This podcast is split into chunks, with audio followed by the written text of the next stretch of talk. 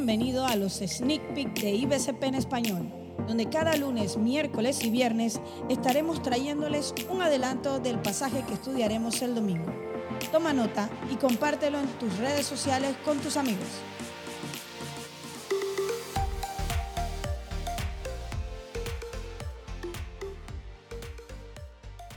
Hola a todos, hoy en este día te saluda Juan Pimul desde la Iglesia Bautista China de Panamá.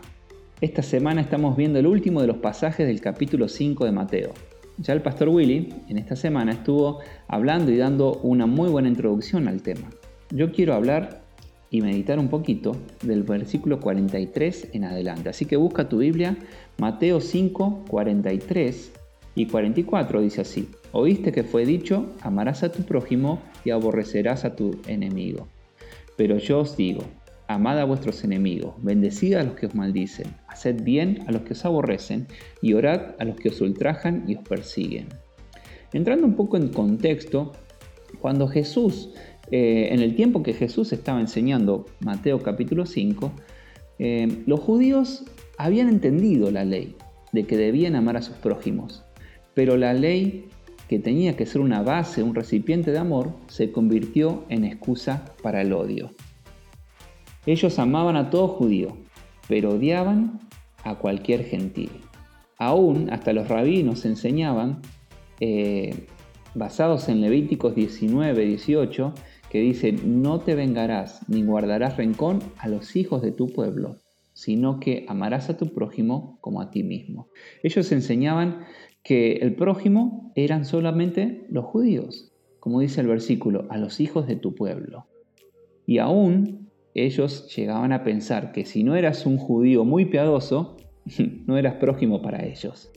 Ellos decían, si se me manda a amar a mi prójimo, por ende, al que no es mi prójimo, ¿qué tengo que hacer? Debo de odiarlo. Y eso es lo que hacían en la manera práctica. Hasta aquí habían entendido que la obligación de amar solo se extendía a un círculo eh, más o menos reducido de personas. Y Cristo le dice, si pensáis ser mis discípulos, olvídense de los círculos, de las discriminaciones. Tienes que amar a todo el mundo. No podemos poner límite a nuestro amor. Luego de decir esto, el Señor Jesucristo da tres ejemplos prácticos para que sus oyentes en ese momento y nosotros entendamos bien ¿A qué se está refiriendo? Nuevamente el versículo 44 dice, Bendecid a los que maldicen, haced bien a los que os aborrecen y orad por los que os ultrajan y os persiguen. En primer lugar dice, bendecid a los que os maldicen. Nuestra reacción natural es devolver mal por mal. Si el otro te insulta, deseamos contestarle con algo más fuerte, algo más hiriente. Incluso Lejos de bajar el tono de voz, nuestra tendencia es de subirlo, pero nosotros debemos ir en contra de la corriente. Saber controlar nuestra pasión y devolver bien por mal solo es posible como consecuencia de una gran obra de gracia en el corazón.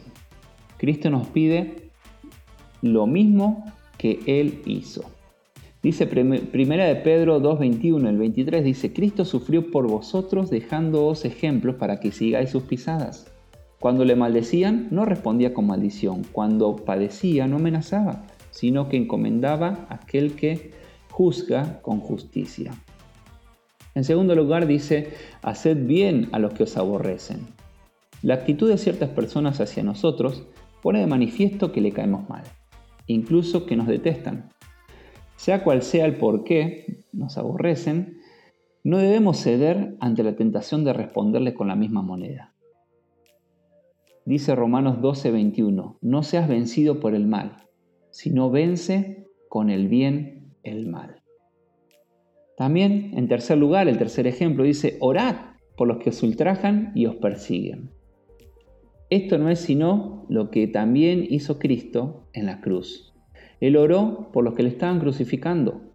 Dice, Padre, perdónalos porque no saben lo que hacen. Lucas 23, 34. Nuevamente, Cristo nos pide algo que Él había hecho y que Él estaba dispuesto hacer. Siempre deberíamos ser capaces de orar por aquellos para que el Señor les abra los ojos y quizás también los salve. Te pregunto, ¿hemos asumido nosotros este mandato del Señor? No, nos, no, no te refugies, no saques, no nos, no nos refugiemos en excusas. Tenemos que cumplirlo. ¿Hay alguien de quienes no estás dispuesto a decir bien, sino que aprovechas cualquier ocasión para hablar mal de él? ¿Hay alguien a favor del cual no estás dispuesto a orar? Fíjate lo que dice el 46 al 48. Si solo amas a quien te ama, ¿qué recompensa hay en eso? Hasta los corruptos cobradores de impuestos en lo mismo. Si eres amable, solo con tus amigos, ¿en qué te diferencias de cualquier otro? Hasta, hasta los paganos hacen lo mismo. Versículo 48, pero tú debes ser perfecto, así como tu Padre es perfecto.